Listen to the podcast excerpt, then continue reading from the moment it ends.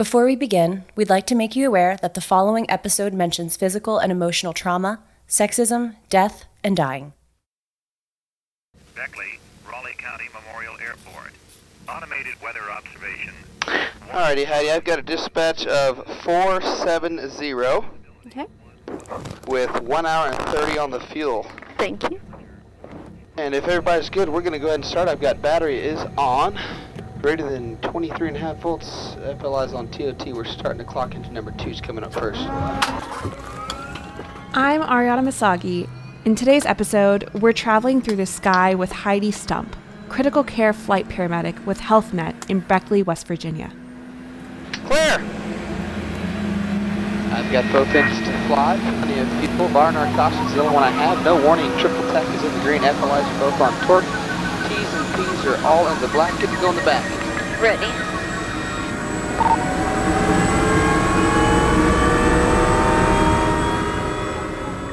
This is Appalachian Care Chronicles, a podcast bringing you stories from every corner of West Virginia's health sector. Join me as we journey alongside a variety of problem solvers, change makers, and daily helpers, behind the scenes and on the front lines to care for our communities.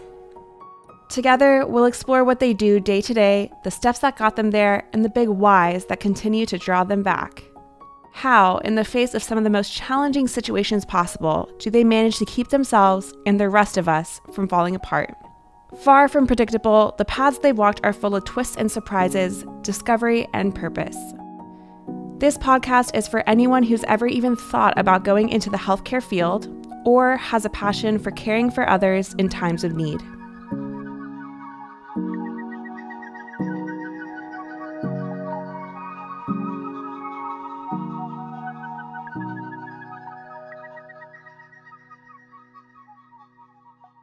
Let me introduce myself, your host. My name is Ariana, and I'm graduating medical school at Marshall University in Huntington, West Virginia. I'm about to start my four year residency training in psychiatry. I never thought I'd be here, especially after getting a bachelor's degree in music performance. And I'm so happy to feel like I've found my place in this world.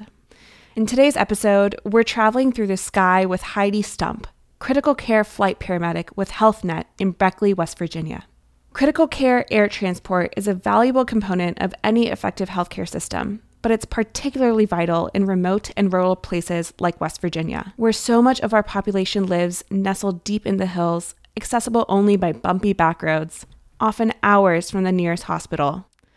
When serious accidents or injuries occur in these environments, an emergency helicopter is sometimes a person's only chance at survival.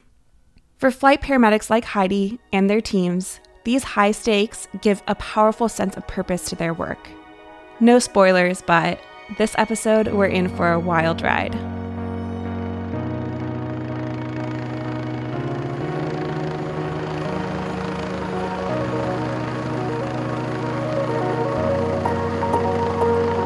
Delta 5. Launch your foot. 12 nautical miles at 173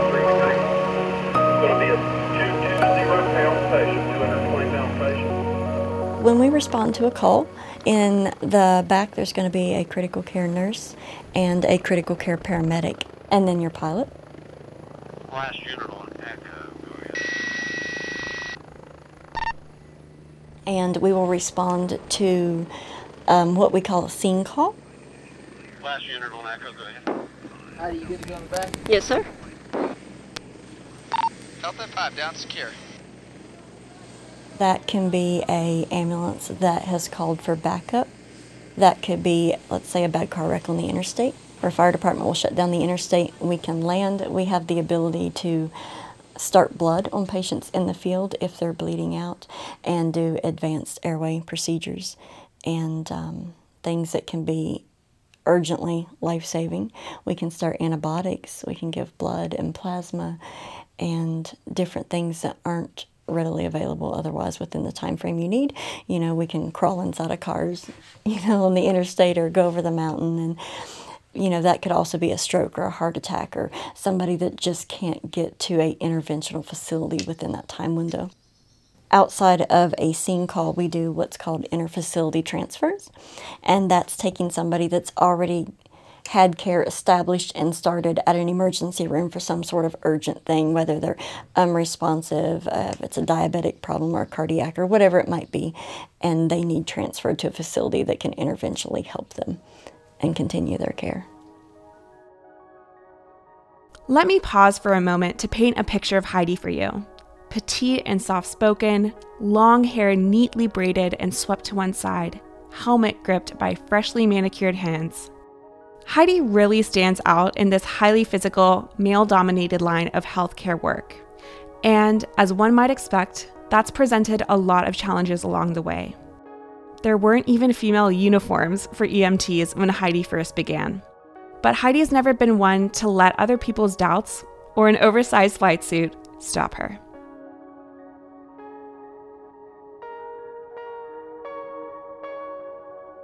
When I started, I had guys look at me very bluntly, cuss me out, tell me I had no business being on an ambulance. No woman had a business being on an ambulance. I had no business being on an ambulance because I'm smaller framed. And for the record, I can usually lift at least as much as a man. Anybody will tell you. But um, being a woman in EMS is wonderful um, for so many reasons. As far as size wise, it can have a lot of advantages. You have a bad car wreck, you have what we call entrapment, or where the metal of a car is folded around a patient and it has to be cut out. If you have a smaller frame, that can be really advantageous because you can fit and crawl in crannies and cracks that nobody else can get to. And honestly, that's really fun. That is one of my favorite things is to be able to crawl in those spaces and access a patient and touch them and look at them and care for them and be that voice in their ear or wherever because some people. You know, like my old partner was really tall, broad shouldered, big guy, and we were the perfect team because the things I might not be able to brute my way through, he could, and where he couldn't go, I could. And so you really learn your strengths and weaknesses and work them. Fitting in tight spaces is one of the dozens of qualities that has often served Heidi, along with her team and, of course, her patients, in a pinch.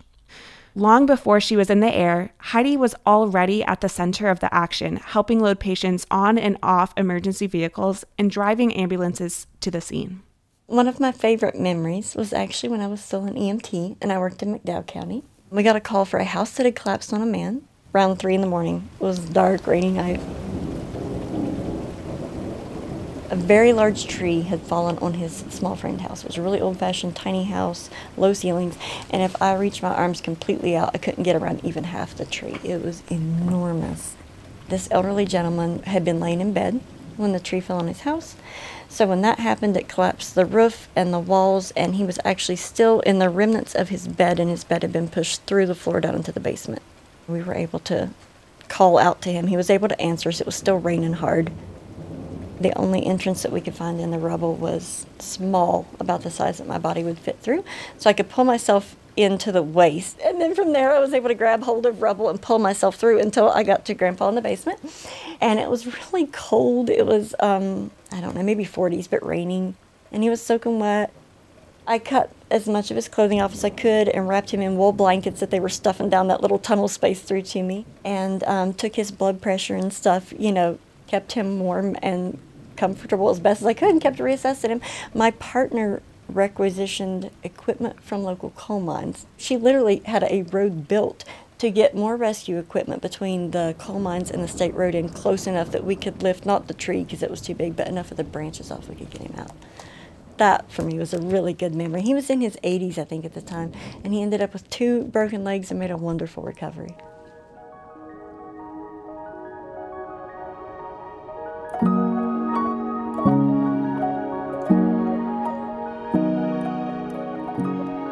Appalachian Care Chronicles is made possible thanks to the West Virginia Higher Education Policy Commission and Claude Worthington Benedum Foundation, serving communities in West Virginia and southwestern Pennsylvania since 1944.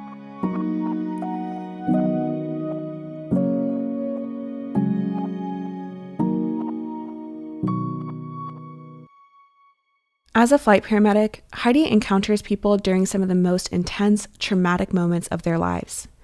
In these critical, often life threatening situations, people are terrified for their own safety or for the safety of a loved one. She knows when she arrives on a scene, she is providing more than emergency medical attention. Her presence reassures people that a qualified professional who knows how to help is there for them. She knows that because growing up, someone was there for her family when they were facing a crisis. I had a brother named Hans, and we were 14 months apart. We were very close. We were homeschooled, so we were together all day, every day. He was my best friend in the world. And he had a sudden onset of grand mal seizures, which has really exaggerated movements. Patients can stop breathing, you know, they're not aware. It's a really violent looking process if you're not used to it. And so when I was a little kid, he had an onset of those. I would find my brother blue, not breathing, and convulsing we would call an ambulance. And I remember the feeling that I got when they walked through the door. I was probably around seven the first time that happened, and it still takes my breath away and gives me chill bumps.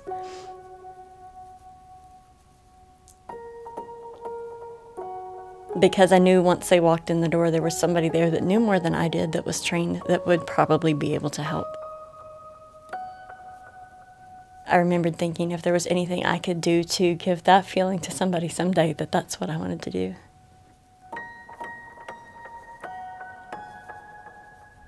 I'm so grateful to Heidi for sharing her personal inspiration for getting into healthcare.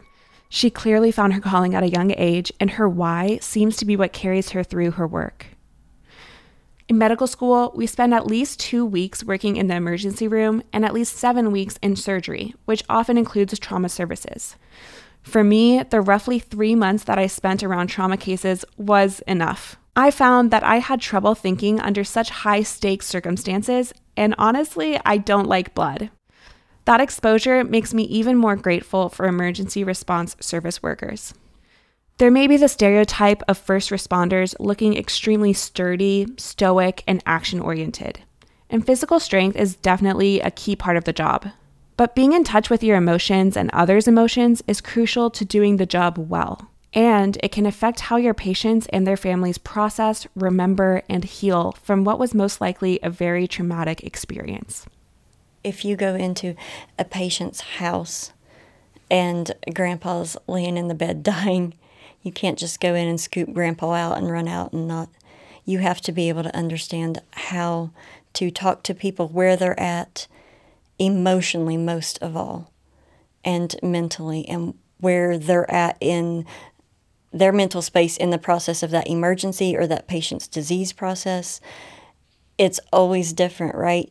And obviously like you can't save somebody with emotions right? Like sometimes that patient needs a surgeon or medicine or blood or this immediately and there's nothing that takes the place of that. But that being said if somebody is dying not dying you have an emergency or a crisis what you do for that person medically and physically, a lot of times I feel like is going to compa- pale in comparison to what you do for that person or their family emotionally at the time.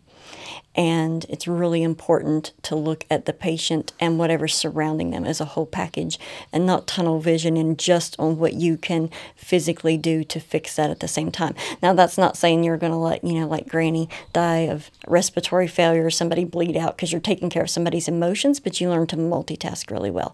And so while you're doing something with your hands, you're also talking the patient through it, you're talking their family through it. Sometimes the outcome is not going to be changed no matter what happens as far as a patient dying or not dying, and how you can step through that process with the patients and the people around them. I feel like it's really important. Those moments leading up to that are things that will be imprinted in people's minds, I feel like, for the rest of their life. Heidi's work as a critical care flight paramedic is intense and unpredictable. The nature of the job demands emotional resiliency and an ability to think on one's feet. But these are qualities, Heidi says, that for the most part, she's developed with experience and time. I feel like the skills that you would need to be an EMS worker are skills that you, of course, innately have, a lot of people do, and then you kind of subconsciously develop along the way. You know, I will never forget the first time that I looked at somebody and told her that her husband was dead and there was nothing that we could do. And I was 18 and my partner was 18. And I felt so lost and terribly overwhelmed for myself and the lady. I knew, I thought, you know, I am a child standing here telling her that her lifelong partner is dead. And I felt so inadequate and so ridiculous almost because I knew I was a child and I knew that she was seeing me as a child. And I remember other like hallmark, maybe for me, emotional events that I went through with people's families or experiences and how they kind of shape you in your career. When I started EMS, I was a complete mouse. You could look at me and talk to me, and I might not talk back. I was so shy and meek and quiet.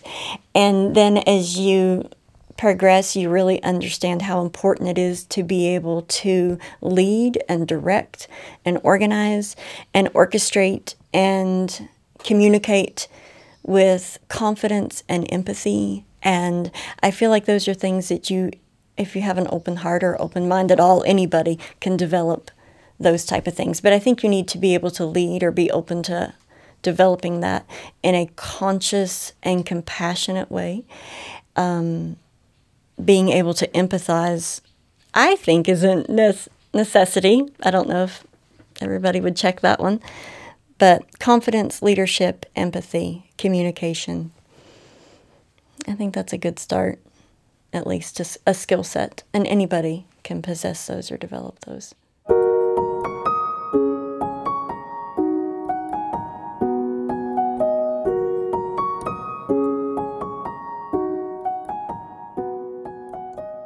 Let's talk about two significant challenges faced by healthcare professionals burnout and compassion fatigue. Long working hours, high patient loads, administrative burdens, and the emotional toll of dealing with challenging situations can lead to what we call burnout. Compassion fatigue, sometimes referred to as secondary traumatic stress, occurs when healthcare professionals become emotionally and psychologically drained by repeatedly witnessing and empathizing with the suffering of others. Finding strategies to avoid burnout, like surrounding yourself with a strong support system, is so necessary to be able to continue in this type of work. For Heidi and many other medical professionals who encounter trauma every day, that support system is commonly found amongst coworkers. EMS in general offers such a wonderful um, just such a wonderful group to be in. It's a very family like feel. There's a very raw honesty, I feel like, to your relationships with the people that you work with.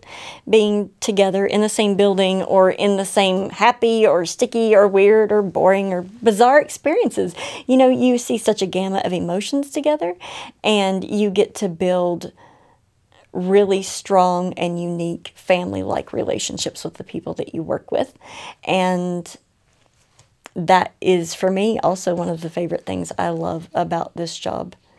Um, you build a lot of trust and rapport with the people that you work with, and that also gives you, hopefully, somebody else that you can kind of lean on and talk through your experiences with because they were right there beside you. So it's also, you know, a good way to help process things at the end of the day and learn and grow. You can challenge each other to learn and grow, you know, and also on the flip side of that, kind of be a support system. Paramedics are needed all over the world.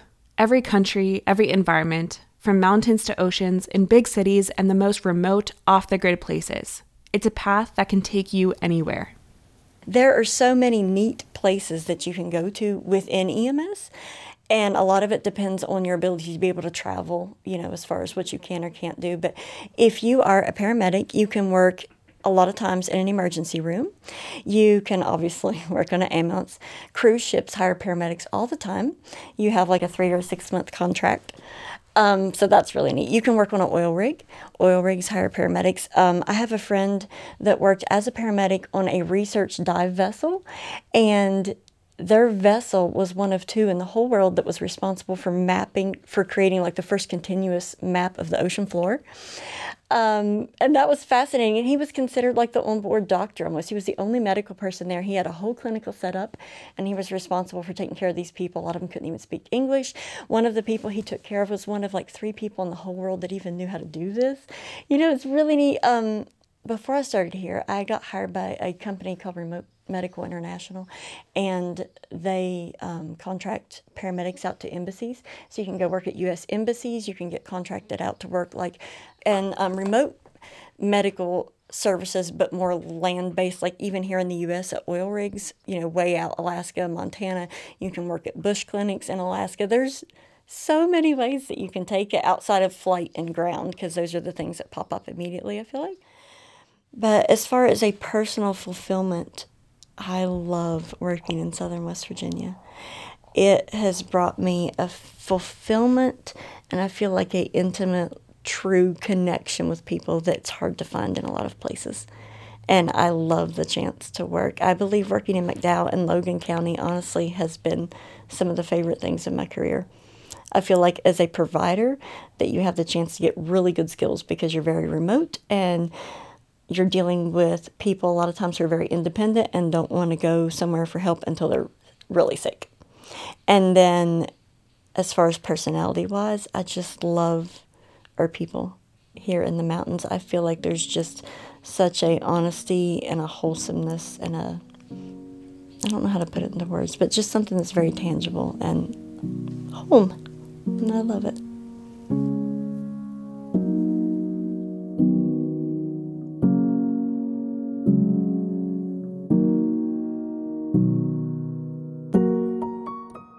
To me, there's nothing better than West Virginians choosing to give back to the place that raised them.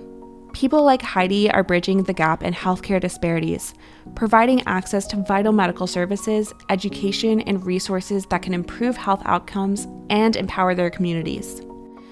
They bring a deep understanding of the unique challenges faced by their neighbors and work tirelessly to address them.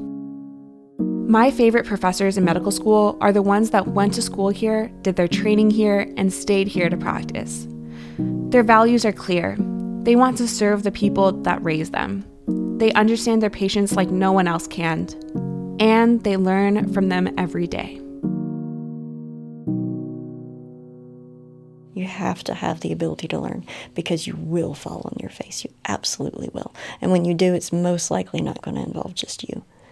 And the ability to grow with grace and to accept criticism and to have learning experiences is definitely a very real part of it as well. I really feel working EMS that to do this job is such a extreme privilege.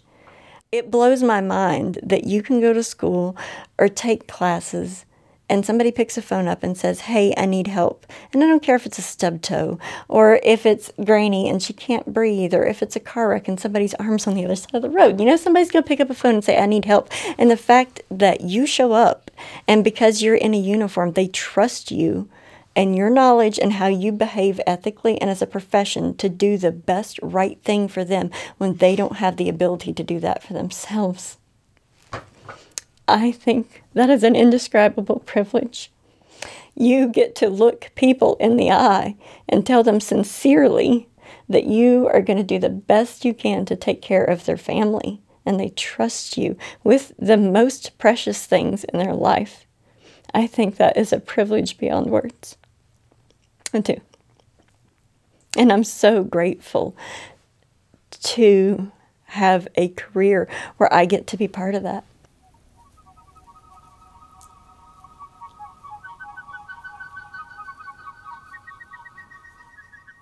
There is a lot of physical pain. I've had hernia repairs and I have back problems from lifting. There's a lot of physical pain and there's a lot of emotional pain that goes with it. And not to be traumatic, but it's also true and it can't be avoided. And I know that who I am as a person has evolved and changed a lot over the years as my career has grown there's things that you experience and see and go through with people that you can't really verbalize and explain to other people because you don't want to share that pain and pass it along. And if you did, it still seems kind of mute and empty just transmitting that.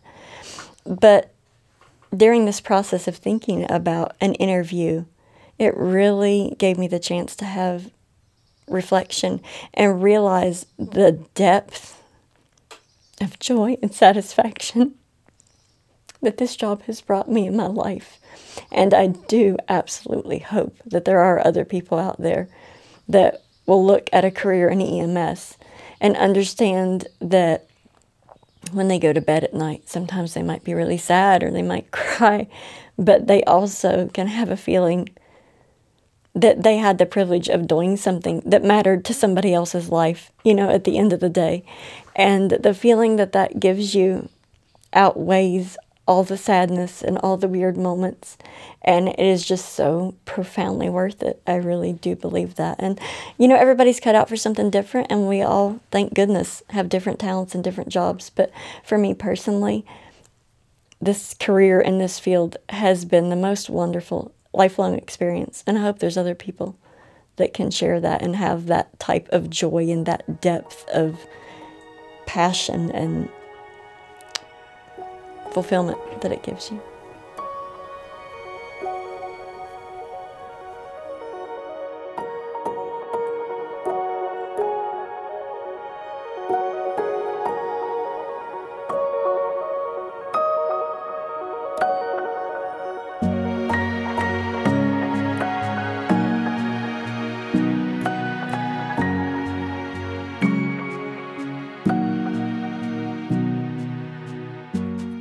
Appalachian Care Chronicles is a production of the West Virginia Higher Education Policy Commission Health Sciences Division. Special thanks to the Claude Worthington Benedum Foundation and HealthNet for their support. For more information about educational opportunities related to healthcare in West Virginia, visit appcarepod.com. That's appcarepod.com. I'm Ariana Misagi, and you've been listening to Appalachian Care Chronicles. Stay tuned for our next episode featuring Anitra Ellis, family nurse practitioner and community educator who goes above and beyond to meet patients where they are in their homes.